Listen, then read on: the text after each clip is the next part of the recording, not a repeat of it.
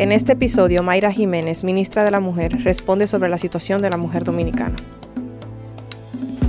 Yo creo que es importante que ocupando una posición ministerial por primera vez, nos cuente un poquito de su trayectoria previo a la llegada al Ministerio de la Mujer.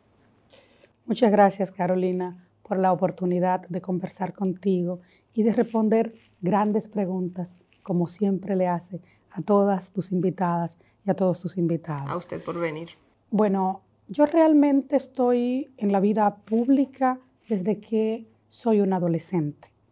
Me inicié muy temprano, muy temprano en, en el mercado laboral, trabajando en una empresa de zonas francas y apenas tenía meses trabajando en esa empresa cuando inmediatamente empecé a organizar a las trabajadoras de esa fábrica por las condiciones de trabajo eh, que teníamos y consciente de que no eran justas, ¿no?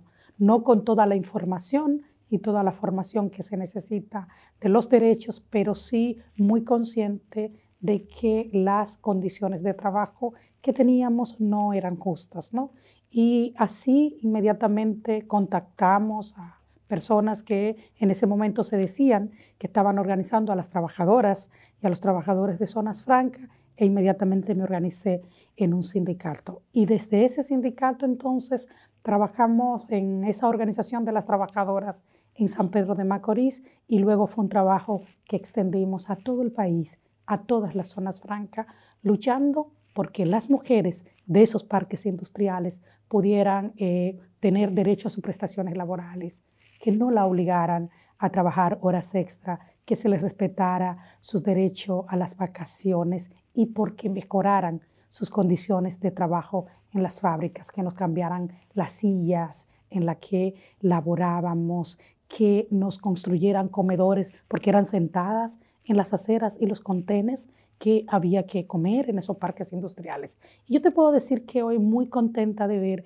que fue un esfuerzo que dio fruto y que las condiciones de trabajo en esos parques industriales mejoraron significativamente y también que las mujeres, los hombres también, cuando perdían su empleo, podían entonces reclamar ya con conciencia y con información sus prestaciones laborales. Por muchos años, eh, hasta llegar al ser ministra, He estado en el Comité Nacional de Salarios también, discutiendo cada dos años la mejora de los salarios de las trabajadoras de las zonas francas. Pero también me organicé inmediatamente en un partido político y entonces yo no recuerdo eh, una etapa de mi vida desde mi adolescencia para acá en la que no haya estado militando. Militando en el viejo partido del que venimos las PRMistas y los PRMistas y después en el PRM cuando este partido se fundó. Es decir, que cuando las adolescentes estaban compartiendo con las amigas en fiestas, yo te puedo asegurar que yo estaba en una asamblea de un sindicato o en una reunión de un partido político eh, con toda la ilusión con la que participa la juventud, conscientes de, de que podemos hacer cambios y cambios para bien. ¿Qué edad tenía Mayra Jiménez cuando decidió sindicarse en ese tema de zonas francas a favor de los derechos de las trabajadoras? 14 años. 14 años. ¿Y se podía trabajar con 14 años? Yo trabajaba en una fábrica donde habíamos 1.200 trabajadoras y la que más edad tenía tenía 15 años. Todas éramos adolescentes de 13, 14 y había niñas incluso hasta de 12 años. Y esa era una realidad también en ese parque industrial que fruto del esfuerzo y de las luchas que libramos en ese momento también cambió y cambió para bien. Con una cédula prestada, Carolina, trabajaban todas esas niñas, con la cédula de la hermana, con la cédula de la tía, con la cédula inclusive de la mamá. Y con mucha complicidad en ese momento también de las autoridades del trabajo que iban, hacían inspecciones y se hacían de la vista gorda. Escuchar que desde entonces, desde la adolescencia hasta ahora, ha militado políticamente, eh, hace quizás especialmente relevante la pregunta de cómo ha vivido la violencia política contra las mujeres. Mayra Jiménez. Como lo han vivido todas las que hemos decidido participar en política, ¿no?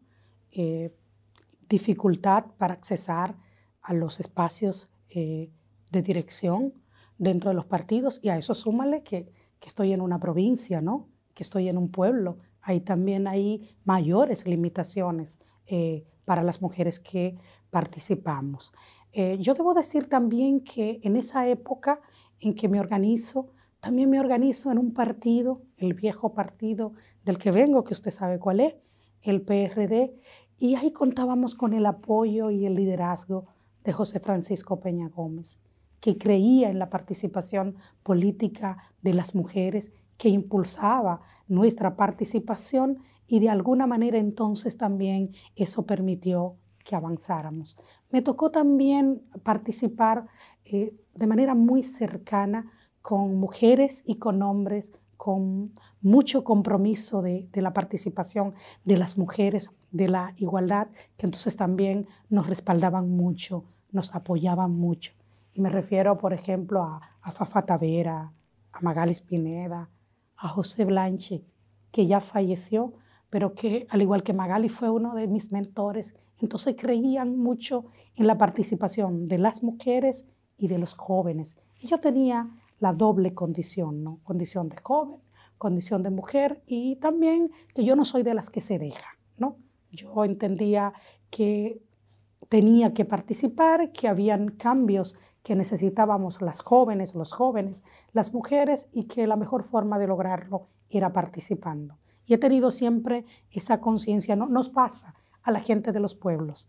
La gente de los pueblos sabemos que la única forma en que podemos impulsar cosas es organizándonos y articulándonos, participando todos y todas juntas para hacernos visibles, ¿no? Pero la violencia política contra las mujeres, al igual que la violencia económica y la violencia eh, feminicida, la violencia de género, la, violencia intrafamiliar, es, es muy desafiante para las mujeres que decidimos participar en la política. ¿Qué encontró a su llegada en el Ministerio de la Mujer? Yo encontré un ministerio muy debilitado para el cumplimiento de su rol de entre rector de las políticas públicas para la igualdad y la ampliación de los derechos de las mujeres, sumamente debilitado. Encontré también un ministerio eh, sin políticas integrales para enfrentar la violencia feminicida, la violencia política de la que habla y la violencia económica. Y encontré también un ministerio con mal manejo de los recursos, con nóminas abultadas, con nepotismo, con mucha debilidad eh, institucional en términos administrativos y en términos financieros. Encontré un ministerio con una infraestructura y un mobiliario totalmente deteriorado y que las personas que trabajan en ese ministerio eh, lo hacían en condiciones infrahumanas. No hay forma de describir lo que encontramos en términos de deterioro y cómo la gente de alguna manera se había acostumbrado a eso y lo había asumido como normal cuando no habían las condiciones mínimas para trabajar. Eso fue lo que encontré y me afectó mucho. Me afectó mucho porque yo dije, pero esto no es posible que le estén pasando a las mujeres, ¿no? Y pude entonces entender también muchos reclamos y mucho cuestionamiento de la sociedad eh, respecto a este ministerio. Y también me pregunté, ¿y esto pasa en los otros ministerios? ¿O esto nos pasa solo a las mujeres? ¿Por qué estamos en estas condiciones? ¿Y por qué también tan bajo presupuesto? Fue otro, otro choque, ¿no? Que ya lo conocía, ya lo sabía, pero no es lo mismo cuando lo comenta desde afuera a cuando estás adentro con tantos desafíos y sin recursos suficientes para hacer frente a esos desafíos. Y en algún momento me pregunté, ¿Y qué es lo que le hemos hecho las mujeres dominicanas al gobierno, al Estado, a estas autoridades que acaban de salir, que la institución que tenemos para impulsar nuestros derechos, para impulsar la igualdad, para asegurar la transversalización que tanta falta hace en este país, la tenemos en condiciones de que no pueda responderlo. Entonces fue para mí realmente muy chocante lo que encontré en el Ministerio de la Mujer. ¿Qué han hecho para revertir o enmendar lo que encontraron en el Ministerio de la Mujer? Lo primero que hicimos fue, eh, a partir de una realidad muy dura, la violencia feminicida, los feminicidios en el país, trabajar en la elaboración de un plan estratégico por una vida libre de violencia que integre lo que tiene que ver con la prevención, la atención, la reparación y la sanción. Trabajamos también en la actualización y mejoras de los protocolos de atención en lo que tiene que ver con la violencia. El elemento de reparación, Carolina, que es tan importante y que no se había establecido en el país como una política pública, incluyó inclusive asistencia económica a las mujeres que están en condiciones de violencia, pero que al mismo tiempo están en condiciones de vulnerabilidad social y económica. Los servicios que ofrecíamos de asistencia psicológica y asistencia legal lo hemos ampliado las casas de acogidas de las que tanto hemos hablado y que también ha hecho eh, mucha referencia el presidente Luis Abinader, nosotros encontramos tres en 17 años que lleva la ley, una ley que manda a tener al menos una casa de acogida en cada provincia. Y en nuestros primeros meses nos centramos en ampliar este servicio para tener una capacidad de respuesta en todo el país. Y hemos pasado en este primer año de tener apenas tres a tener 16 casas de acogida. ¿Qué detenía la ampliación de las casas de, de la red de casas de acogida? Porque en base a esos resultados que usted menciona, parecería que generar 13 casas de acogida, eso es más de una por mes en un año. Y sin embargo, en 17 años se generaron tres. ¿Cuál era el obstáculo? ¿Pudieron identificar qué era lo que no permitía o, o no generaba que se, que se produjeran las casas de acogida? Falta de una política integral de atención, por un lado, falta de sensibilización y de comprensión de las autoridades eh, pasadas de la problemática que tenemos, que es lo que ha llevado también a esta situación de violencia que existe en el país, que es real y que nosotras y nosotros vamos a trabajar para cambiar. Falta de presupuesto, falta de gestión también, no podemos dar eso porque los recursos se gestionan. Por ejemplo, yo en la primera reunión que fui a hablar con el presidente y le presenté el cuadro de lo que habíamos encontrado, él me dijo, esto no es posible, hay que tener una capacidad de respuesta en todo el país, Mayra. Yo le dije, por supuesto que sí.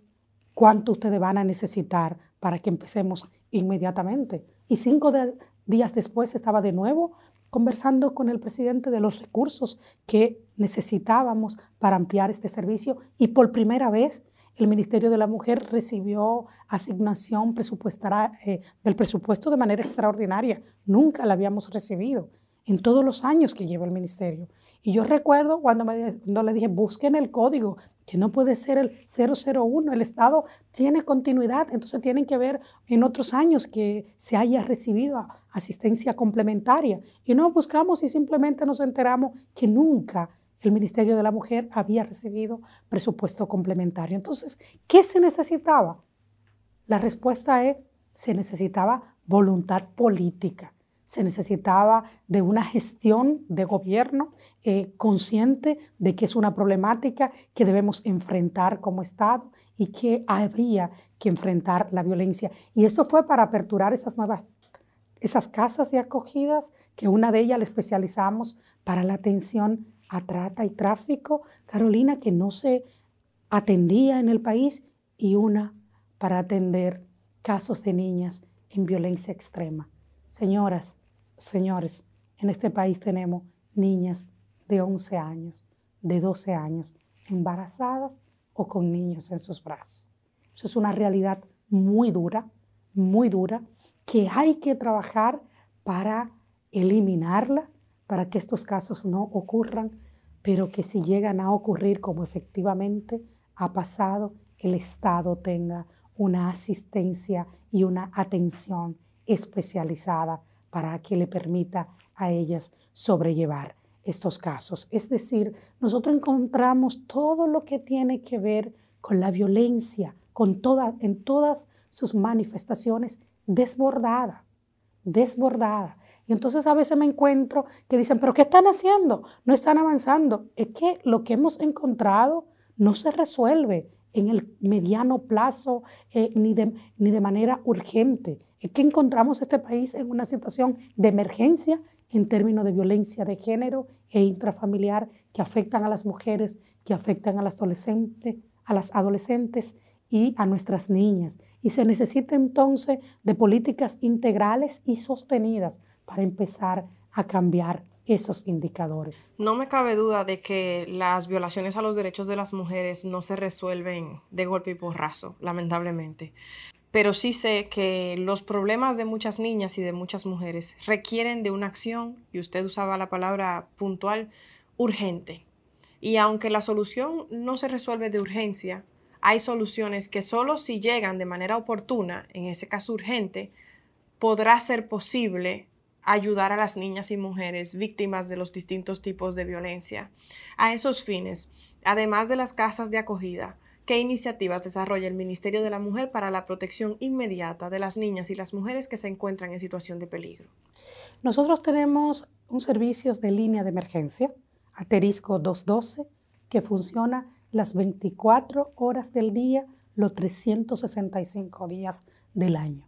Y lo que hemos hecho es ponernos en condiciones de responder en todo el país. Usted sabe lo que encontramos también, que si teníamos un caso de una emergencia en San Juan de la Maguana o en Pedernales, para dar el servicio había que asistirlo desde la capital o en Barahona. En San Juan teníamos una línea de emergencia, pero en Barahona o en Bauruco o en Jimaní o en Dajabón o en la provincia de El Ceibo o en Monteplata, había que venir, había que dar un servicio desde la capital, porque aunque el ministerio tenía una línea de emergencia, no había eh, un servicio de rescate en esas provincias. Entonces, además de los servicios... O sea, tenía que salir el vehículo o, o el equipo de la contingente desde el Distrito Nacional hasta Pedernales para ir a buscar a la víctima. El de Pedernales lo tenía que salir desde la provincia Peravia. Era lo más cercano que tenían. Y en el caso de Jimaní, por ejemplo, había que salir desde el servicio que teníamos en San Juan. Y en el caso de Dajabón, por ejemplo, o de Montecristi, había que salir desde el único servicio que teníamos en esa parte de la línea fronteriza que estaba en la provincia de Santiago Rodríguez. Es decir, que era una era prácticamente imposible. A lo más que podíamos llegar era el entierro y de manera tardía. Entonces hemos trabajado también para cambiar eso, Carolina, porque la verdad es que la situación que nosotras encontramos en el Ministerio de la Mujer en términos de su incapacidad de dar respuesta, es lo que hoy explica también que haya la situación que tenemos. Pero en el caso de la prevención, por ejemplo, de embarazo en adolescentes y en niñas, porque nos vemos en la penosa necesidad de aclarar que no solo son embarazos en adolescentes, es que tenemos niñas que aún no son adolescentes, que pasan por situaciones de embarazo en la República Dominicana. Lo primero que hicimos fue revisar el plan eh, de prevención, el Plan Nacional de Prevención de Embarazo en Adolescentes que encontramos, adecuar al mismo a la nueva realidad que está viviendo el país y establecer una serie de acciones priorizadas en los municipios donde los índices de embarazo son más altos. Es un trabajo que lo impulsamos cuando empezamos desde el Ministerio de la Mujer, pero que se realizó con el CONANI, con el Ministerio de Salud Pública, con el Ministerio de Educación. Y si usted me dice, ¿y qué están haciendo realmente para que las cosas cambien? Yo le puedo decir que una de las acciones eh, importantísimas que hemos impulsado en el Ministerio de la Mujer es la elaboración de una cátedra educativa para la vida. Para, y lo hemos la, hemos trabajado conjuntamente con el Ministerio de Educación para educar en las escuelas en derecho, en salud integral, en cultura de paz, también porque no vamos a reducir los niveles de violencia si no cambiamos el tema cultural y estructural que tenemos en este país. Y en ese sentido, una sociedad que no aborda esta problemática desde las escuelas le va a costar mucho superarla. Y en el ministerio también entonces hemos estado trabajando para que esa oportunidad que se nos presenta con la tanda extendida y con la revisión del nuevo currículo escolar, estos temas se aborden y pensemos a formar para vivir diferente. Pero en materia de currículo escolar, ministra, uno de los principales desafíos con el tema de género es que la educación sexual con perspectiva de género ha sido propuesta innumerables veces al Ministerio de Educación y recordando, por ejemplo, aquella eh, nefasta ordenanza, eh, de ese momento parecería que hay una agenda conservadora eh, más capaz de perfilar el tipo de contenido que reciben sobre educación sexual nuestras niñas y nuestros niños.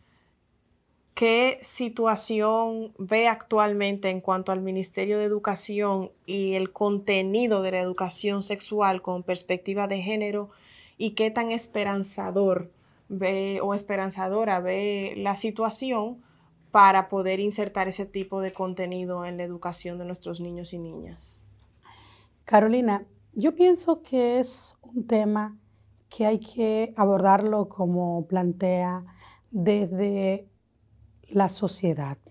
Yo estoy absolutamente segura que en este país no puede haber un pastor y una autoridad religiosa en ningún nivel que esté de acuerdo con los embarazos en adolescentes. Y la única forma de prevenir los embarazos en adolescentes y de asegurar que nuestras niñas y nuestros niños estén en esas edades, en las escuelas, en los parques jugando, jugando y en hogares libres de violencia, es educando para cambiar esa realidad. Y desde esa perspectiva, soy una mujer también de fe, yo también tengo la fe y la esperanza de que independientemente de lo que mencionas de una sociedad conservadora, esta sociedad entienda que no nos vamos a encaminar por la vía del desarrollo humano y sostenible, si no educamos para cambiar esa realidad. Hay que educar para una vida, para una cultura de paz. Hay que educar sobre los derechos integrales y eso incluye educación sexual para evitar estos casos.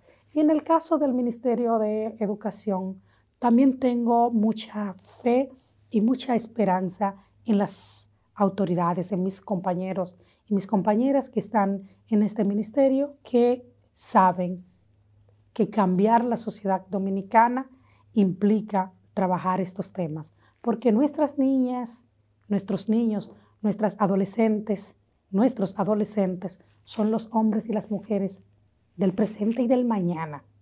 Y entonces esta sociedad tiene que asegurarse de que quemen sus etapas, ¿no? Y de que salgan de las escuelas formados integralmente. Entonces, formar eh, en una cultura de paz, en una cultura de igualdad, es un desafío al que nadie puede cerrar los ojos si queremos vivir en una sociedad segura. Y este país se ha vuelto inseguro también, eh, de alguna manera, precisamente por no hacer lo que nos corresponde. El Estado tiene que jugar su rol y tenemos también a un presidente de la República, a una primera dama, a la vicepresidenta, preocupada por estos temas, porque estamos viendo cada día las cifras, estamos viendo los indicadores que tenemos que cambiar y vamos a cambiar. Nos va a costar tiempo, repito, porque no, es una, no son cambios que se logran de un día para otro, pero estamos desafiados y comprometidos y comprometidas a lograrlo. Ministra, hemos visto al Partido Revolucionario Moderno eh, fijar posición oficialmente a favor de las causales hemos visto al presidente de la República respaldar las causales. Tenemos una ministra de la Mujer que públicamente se ha comprometido con las causales. Y sin embargo, a pesar de todo ese apoyo político y a pesar de que el PRM es mayoría en el Congreso la Cámara de Diputados aprueba un código penal sin las causales, ¿qué pasa?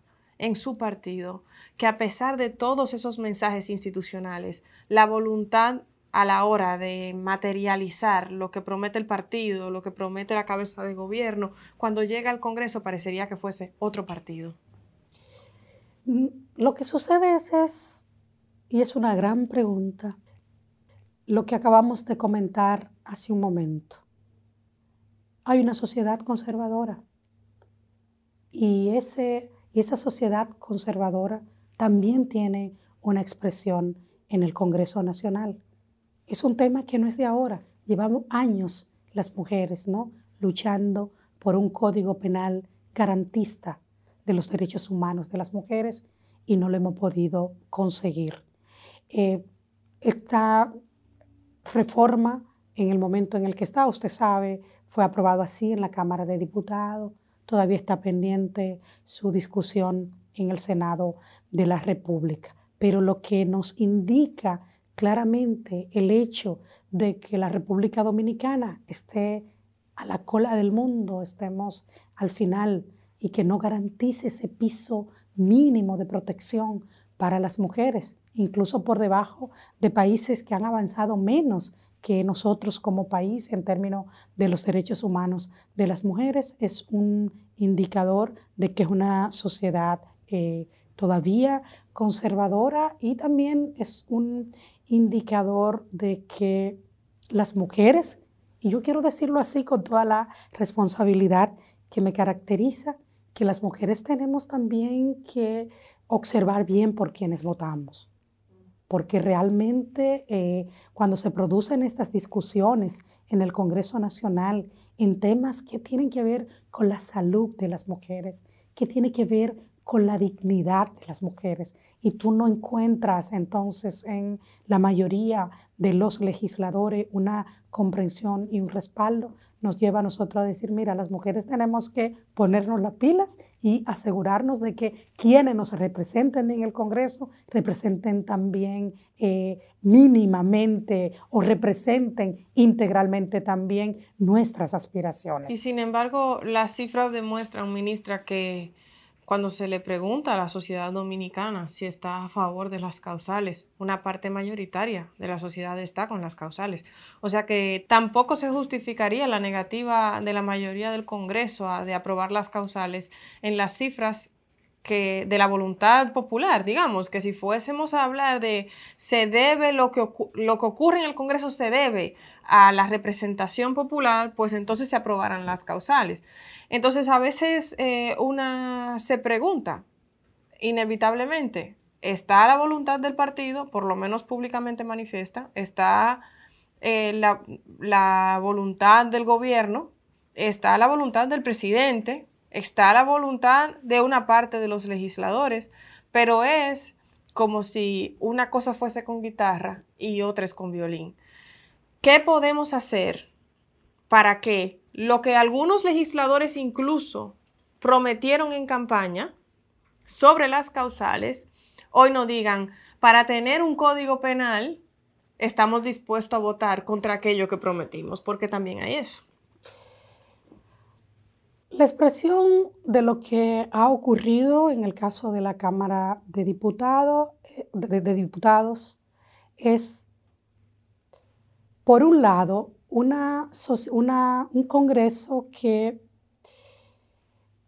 vota a partir de, no de los intereses de las mujeres, sino de los intereses más conservadores, por un lado. Y por otro lado, también lo que menciona, uno percibe que siempre hay una tendencia a sacrificar los derechos de las mujeres, incluso planteando en aras de avanzar. Si me preguntas, te puedo decir que no puede haber avance en una legislación que no reconozca, que no amplíe y fortalezca los derechos humanos de las mujeres. E insisto que este tema está vinculado a los derechos humanos de las mujeres. Pero cuando se discuten las leyes, siempre y sobre todo temas como este, donde la sociedad de alguna manera también está muy polarizada de una posición y de la otra. Para que las mujeres logremos que la posición que pase sea la de inclusive el sentir mayoritario de la sociedad, entonces hay que tener eh, un congreso, ¿no? Que valore eso, un congreso consciente de que la democracia, para que sea democracia, tiene que responder al sentir mayoritario de las mujeres. Que siempre en, todas las leyes que discuta, todas las leyes que tenga que eh, aprobar, va, no va necesariamente a tener el consenso mayoritario, pero que lo que realmente, realmente responde a una sociedad democrática y de derecho es irse siempre en favor de lo que piensan las mayorías. Ahora, para, y generalmente es así si los temas no son los de las mujeres.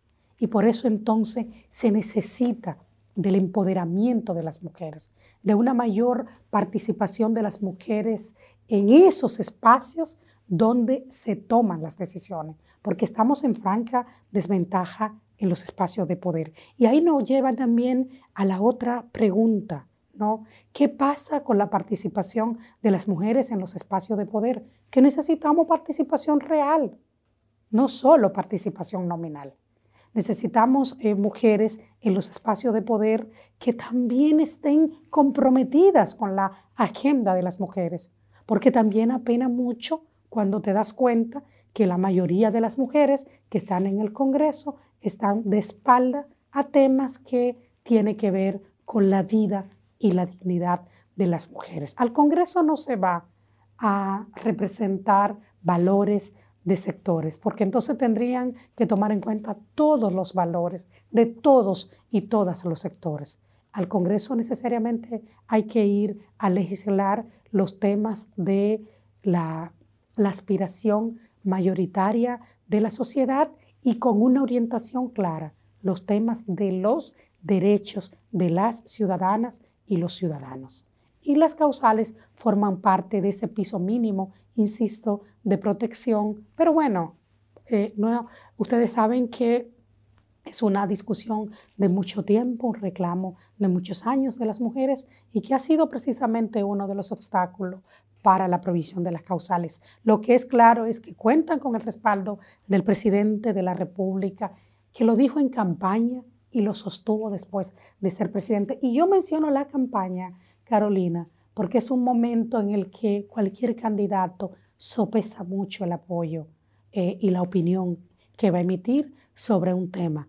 Y el presidente tuvo la, la, responsabilidad frente al país y frente a nuestras mujeres de, en plena campaña electoral, respaldarla, consciente de todo lo que eso implica en una sociedad que una parte de ella todavía es muy conservadora. Y después de ser presidente lo reiteró.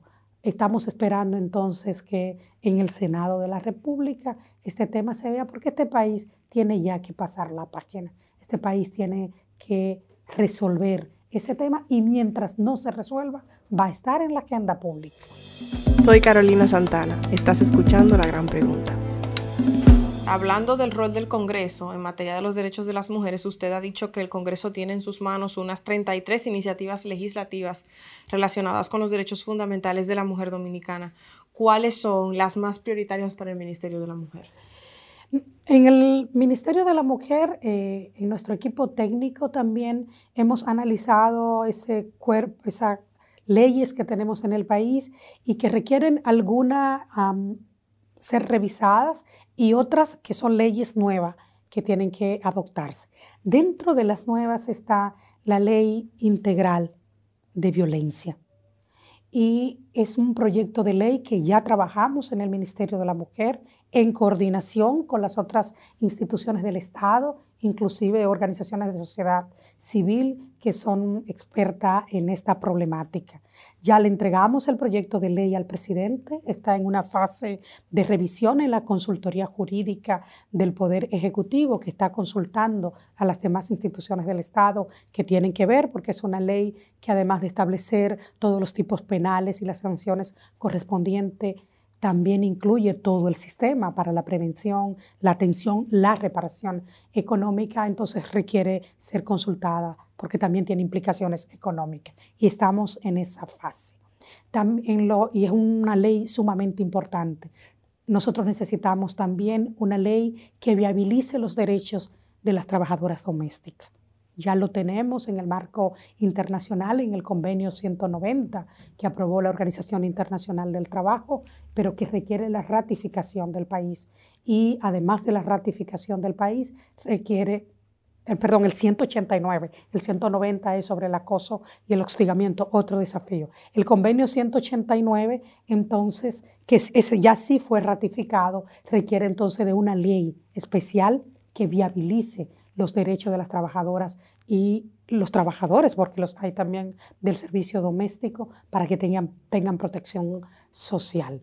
Nosotras eh, también en lo que tiene que ver con leyes hemos eh, analizado la revisión que necesita la ley de partidos políticos en el país, la ley de trata y tráfico de personas, eh, de migrantes, entre otras varias. Tenemos en este momento 26 iniciativas legislativas que ya tenemos la opinión técnica desde el Ministerio de la Mujer para su adecuación. Y ahí entonces vuelve de nuevo al Congreso, un gran desafío del Congreso Nacional con la agenda de las mujeres en, el país. Si hay un, un insumo importante para una política pública, incluso por encima de el presupuesto, es la data. Y sin embargo, ministra, en materia de violencia contra la mujer, puntualmente de feminicidios, la data del Estado es incongruente. Es difícil como activista, como ciudadana, como, eh, como feminista, encontrar información confiable y la principal fuente de desconfianza es que una entidad del Estado señala una cosa y, otra, otra. entidad del Estado señala otra. ¿Qué pasa con las cifras de feminicidios en este país? La data es fundamental porque no es posible elaborar e impulsar políticas públicas correctas que den resultado si no tenemos información veraz, oportuna, desagregada, y nosotras, cuando, que fue otra de las debilidades que encontramos, ¿no? Falta de data y falta de monitoreo, falta de seguimiento. Nosotras cuando llegamos también, que vimos esta problemática, empezamos a trabajar inmediatamente con la Oficina Nacional eh, de Planificación, con, la ONE, eh, para adecuar eh, los protocolos que nos permitan ir captando la información de lo que sucede oportunamente y de manera centralizada. Que una institución no tenga una información, que otra tenga otra y que esa información esté suficientemente desagregada. Estamos contando con apoyo de la Unión Europea y con cooperación, con la cooperación de la Agencia Española para el Desarrollo para eh, mejorar el sistema de información que tenemos y poder contar con datos de manera oportuna. Ese es también eh, otro de los desafíos. Si no hay información a tiempo, no van a haber políticas correctas. Estamos conscientes de ello y estamos trabajando también para cambiar eso. La CEPAL identificó, eh, digamos, como una reducción de las cifras, por decirlo de alguna manera, de la Procuraduría General de la República que subrepresentaban en un treinta y tanto por ciento en comparación con otras entidades del Estado, han podido identificar a qué se debía esa incongruencia, eh, porque bien pudiese ser una situación de debilitamiento de la recolección de la data, pero, pero no necesariamente esa reducción estaba presente en otros momentos de los registros. Si me lo pregunta, pienso que es una situación que no solo eh, ocurría en la información que nos servían eh, en los temas de violencia o en los temas que trabaja el Ministerio de la Mujer, sino que era un subregistro y un manejo de la información que era parte de una política de las autoridades pasadas, porque esa realidad la viven todos los ministerios y se da en prácticamente eh, todos los sectores. O sea que a su juicio... Que había manejo de la información, que los datos que presentaban no eran los datos reales. Yo pienso que ese registro no podía darse eh, solamente por un debilitamiento o que no se daban cuenta. Yo pienso que era eh, un tema y, hoy nosotros lo encontramos en, en el gobierno, porque si algo estamos haciendo desde los diferentes ministerios es transparentando la información y sirviendo la información real de lo que ocurre. Yo te voy a poner un ejemplo muy concreto, ¿no? A nosotros, a todos los ministerios nos pidieron, eh, el presidente quiere saber qué ha pasado con la nómina pública, de la que encontramos, la que había al mes de julio, a la que encontramos, a la que teníamos en el mes de abril. Recuerdo a principio de abril recibir esa comunicación del ministro de la Administración Pública y cuando me manda la información yo escribí para atrás, no, no, no señor, no es así. Esos datos no son reales, porque ahí falta la, las dominillas, ahí faltan los empleados que no se registraban, que si usted entraba a la base de datos o, o a la página, se accesaba a, través del libre acceso a la información pública, a la data usted no iba a encontrar eh, toda la información porque había una nómina que no se transparentaba, había una nómina que la, población eh, no accesaba a ella porque no se subía al sistema. Entonces había eh, un manejo con la data en el país que parecía que este país era una maravilla en todo. O sea, si usted quería saber si la República Dominicana andaba bien, nada más tenía que leer los informes. Si usted quería saber cuál era la realidad de la República Dominicana, entonces tenía que indagar a fondo lo que estaba pasando. A mí me pasó muchas veces en el ámbito internacional. Yo por mucho tiempo trabajé con organizaciones internacionales vinculadas a la Organización Internacional del Trabajo y a una organización que se llama Industrial Global Union, ah, y cuando presentaban los informes de país y me pedían comentarios, yo tenía que preguntarme muchas veces de qué país estamos hablando, porque los datos que se eh, ofrecían, uno que vive aquí, que conoce la realidad, tú sabías que no se correspondía con lo que estaba pasando. Entonces, hubo por muchos años mucho manejo de la información que se le servía a las dominicanas y a los dominicanos. Y pienso que ese era el fondo del problema. Eh, ministra, usted que está ahí, que puede prestar sus ojos, eh, ¿cómo funciona aquello de que la ley manda a transparentar la nómina, pero hay una nómina que no está transparentada? ¿Hay un subterfugio legal? ¿Hay una forma de legalizar ese truco, por llamarlo de alguna manera, o es simplemente y abiertamente una irregularidad? Eso es una irregularidad una irregularidad que nosotros eh, como gobierno estamos comprometidos y comprometidas a cambiar. Eso es así. Y ahí también eh, pienso que es muy importante también todo el seguimiento, toda la veeduría de la sociedad dominicana. Si me preguntas eh, la nómina del Ministerio de la Mujer, obviamente que es una nómina real, la que publicamos, sé que también se está haciendo en los otros ministerios, pero eso no fue lo que nosotros eh, encontramos realmente. Pero eso es una irregularidad. Es una irregularidad que al final eh, forma parte también de, todo lo que encontramos tristemente. Ministra, me preocupa mucho el tema de la violencia ginecobstétrica. Eh, creo que por la intimidad en la que ocurre la violencia ginecobstétrica, al igual que, por ejemplo, la violencia intrafamiliar, eh, muchas veces es un tipo de violencia difícil de visibilizar y de hacerle frente. Sin embargo, la República Dominicana encabeza la lista de los países de todo el mundo con mayor tasa de cesárea. ¿Qué iniciativas eh, planifica o desarrolla el Ministerio de la Mujer para hacer frente a la violencia ginecobstétrica? En el caso del Ministerio de la Mujer, que es un ente rector de las políticas públicas, estamos trabajando con el Ministerio de Salud Pública y con el Seguro Nacional de Salud. Eh, obviamente que lo que ha venido pasando en el país desde que la mujer se embaraza y va a las primeras citas eh, con el ginecólogo, yo creo que lo primero que le anotan es la fecha en que le tocaría hacerle la cesárea. Y eso es una irregularidad eh, de salud pública que el país tiene que trabajar para superar.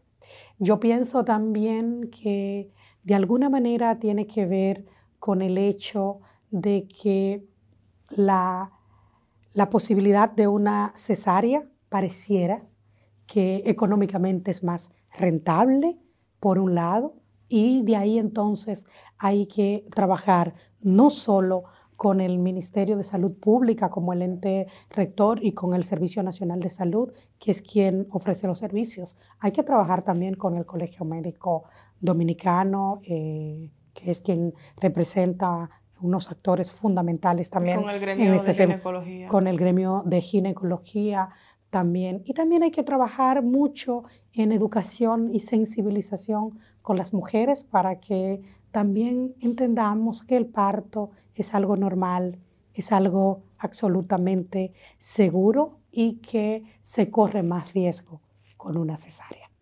Yo no, yo no suelo, eh, digamos, hacer esto en las entrevistas, pero eh, quería darle una idea que estuve pensando. No sé si el Ministerio de la Mujer pudiera explorarla. Eh, yo quisiera, por ejemplo, a la hora de elegir un, un o una ginecólogo o ginecóloga, saber cuál es la tasa de cesárea particular de ese doctor.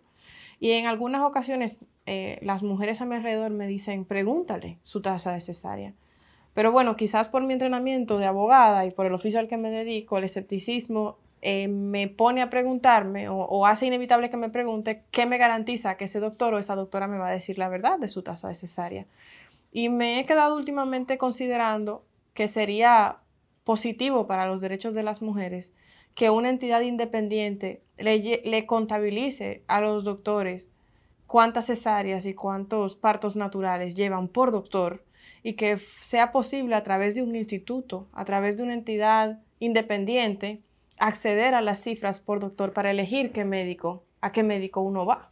Eh, no sé ni siquiera si eso es posible, eh, no sé cómo se levanta la data de la tasa de cesárea general y si se pudiera disgregar por doctor o por centro de salud también, pero creo que sería una, gran cosa para las mujeres acceder a ese tipo de información y no sé si en el Ministerio de la Mujer se pudiese explorar eso. Lo que podemos hacer desde el Ministerio de la Mujer es que en el caso del Ministerio de Salud Pública, que es quien lleva esa data, eh, pedir que necesitamos información desagregada de, los casos que ocurren. Es un tema que, podemos plantearlo también. Pero lo más importante en, todo esto es que las mujeres tengan información sobre la consecuencia y sobre los beneficios también de los partos naturales. Porque al final tú vas a un médico y yo estoy segura que si el médico te plantea, mira, para que no sufra dolor, para que no pase por ese por esos momentos tan duros para las mujeres, vamos a hacerte una cesárea. Y usted que tiene conciencia, que tiene información, va a decir, no, yo prefiero no hacerme una cesárea. Entonces quiero, lo que quiero hacer notar es que son es muy importante la data, pero también es muy importante la información y la educación en estos temas, que es como lo vamos a, cambiar realmente, porque te vas a encontrar que las que tienen más acceso a información, las que están más eh, formadas y que por lo tanto eh, saben las consecuencias de una sociedad que tenga este tipo de violencia que, pueda ya decir que es una violencia por el alto índice que tenemos, entonces va a buscar esa información. Pero vas a tener la mujer común, la que no tiene acceso a esas informaciones, que entonces no va a tomar, eh, no va a pedir esa referencia para si se hace una cesárea o no, o qué médico o qué médica la atiende. pero ella sí puede, a partir de la educación que tiene, de la información que tiene, decir, no, dígame por qué usted me está proponiendo una cesárea y cuando diga no, porque mira, menos va a sufrir menos, menos dolor, decir, no, yo, el parto es una, algo natural que puede producirse y mi situación de salud corre menos riesgo cuando eh, tengo una labor de parto de manera eh, natural. Entonces, creo, Carolina, que ambas cosas son importantes. Las sociedades cambian cuando tú tienes una población que conoce, que tiene información, que conoce de esos derechos, que conoce de cómo cuidar su salud y entonces empieza a demandar que esos protocolos se respeten. Ministra, según una encuesta publicada por su ministerio, 21.3, 21.3%, sí, de las mujeres sufren acoso y violencia en el trabajo. ¿Qué hacemos? Serio ese problema, muy serio. ¿Qué hacemos las mujeres? No quedarnos calladas. Por primera vez en este país, nosotros tenemos unas autoridades, desde el presidente de la República y a todos los niveles que estamos y que lo hemos dicho y lo estamos haciendo, no tolerando el acoso sexual y el hostigamiento en los lugares de trabajo. Obviamente esas cifras no se producen solo en el sector público, sino también en el sector privado. Por lo tanto, es un tema que tiene que trabajarse con toda la sociedad. Yo le puedo decir a todas las mujeres que nos están escuchando, a las que están en el servicio público, que si, están, si son víctimas de acoso, que lo denuncien, que van a tener asistencia legal para acompañar su proceso, que van a tener asistencia psicológica también porque las necesitan para enfrentar su situación y que no corren el riesgo de perder su empleo porque denuncien a alguien que la esté acosando. El que va a perder su empleo, Carolina, es el que desarrolle labores de acoso y de hostigamiento, porque el presidente Luis Abinader ha dado instrucciones muy claras. No va a tolerar el acoso y el hostigamiento en su gobierno. Y lo saben los funcionarios al más alto nivel y en los demás niveles del Estado también. Entonces, si usted sufre un acoso en su lugar de trabajo, tiene que denunciarlo. Y eso es sumamente importante. Y déjeme decirle que yo me he encontrado con comentarios, por ejemplo, en los medios de comunicación. Ay, pero esta gente sí que han venido. Mira el caso tal que sucedió y cómo es posible, como si el acoso y el hostigamiento estuviera aumentando. No, no es así. Lo que está pasando en este momento es que las mujeres saben que si denuncian va a haber una consecuencia y que esa consecuencia no va a ser lo que solía ocurrir, que se quedaban solas, sin apoyo y que a ese funcionario no le pasaba nada. Las mujeres empiezan a sentir que si denuncian encuentran oídos, que si denuncian encuentran acompañamiento. Y yo las invito a que lo hagan. Y les invito también a los funcionarios que entiendan que esta sociedad cambió, que las mujeres cada vez más estamos conscientes de nuestros derechos y que el cambio que nosotros prometimos a este país pasa por respetar a nuestras mujeres y que el acoso y el hostigamiento es inaceptable. Invito también a que nosotros, eh, nuestras eh, autoridades, también nosotros tenemos el desafío de ratificar el convenio 190 de la Organización Internacional del Trabajo y de adecuar nuestra normativa. De alguna manera estamos abocados a una discusión y a una revisión, por ejemplo, en el caso del sector privado del Código de Trabajo, y esa actualización del Código de Trabajo también tiene que incluir la tipificación y también la sanción de quienes cometan eh, acoso y hostigamiento conforme a lo que ha establecido el convenio de la OIT. Pero la información es clara. Si usted sufre acoso, denúncielo porque en este gobierno no lo vamos a tolerar. ¿Qué hace el Ministerio de la Mujer para prevenir el acoso? educar, informar. Eh, el, plan estratégico por una vida libre de violencia que estamos implementando en todo lo que tiene que ver con la prevención es uno de los ejes que trabajamos. Ministra, ¿cómo ha afectado la pandemia a las mujeres en lo social, en lo económico, en cuanto a salud? El confinamiento producto de la pandemia que hemos sufrido las mujeres ha tenido un impacto en el empleo de las mujeres, ha tenido un impacto también en el aumento de la carga eh, laboral para las que trabajamos y, hemos, y, han tenido que hacerlo, por ejemplo, desde el teletrabajo, que antes mientras ellas estaban trabajando y sus hijos e hijas estaban en las escuelas, eh, era diferente la situación ahora tener que ocuparse de los niños y las niñas en el hogar y además tener que seguir trabajando. Pero en el impacto en el empleo ha sido muy fuerte porque precisamente quienes, las mujeres hemos, estamos en los sectores que más han sido afectados por la pandemia. Eh, el sector de los servicios, eh, en el sector informal de la economía, por ejemplo, en el caso del servicio doméstico. Entonces, esta, esta pandemia, eh, con los impactos que ha tenido, también nos lleva como gobierno, como Estado, como país a, entender que las políticas eh, que impulsamos para la recuperación tienen que poner en el centro a las mujeres. Eh, también eh, otra situación que, que, nos ha afectado tiene que ver con la brecha digital.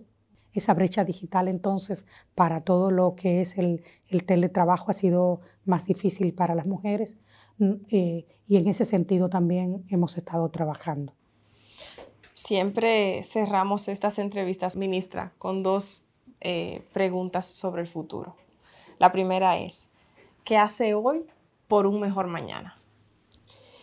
Lo que estamos haciendo hoy por un mejor mañana y para cambiar para bien la vida de las mujeres de este país está resumido en prevención y atención integral a la violencia, en impulsar el empoderamiento económico de las mujeres, en impulsar también su empoderamiento político, impulsar una política de cuidados en el país como parte del piso de protección social que tenemos.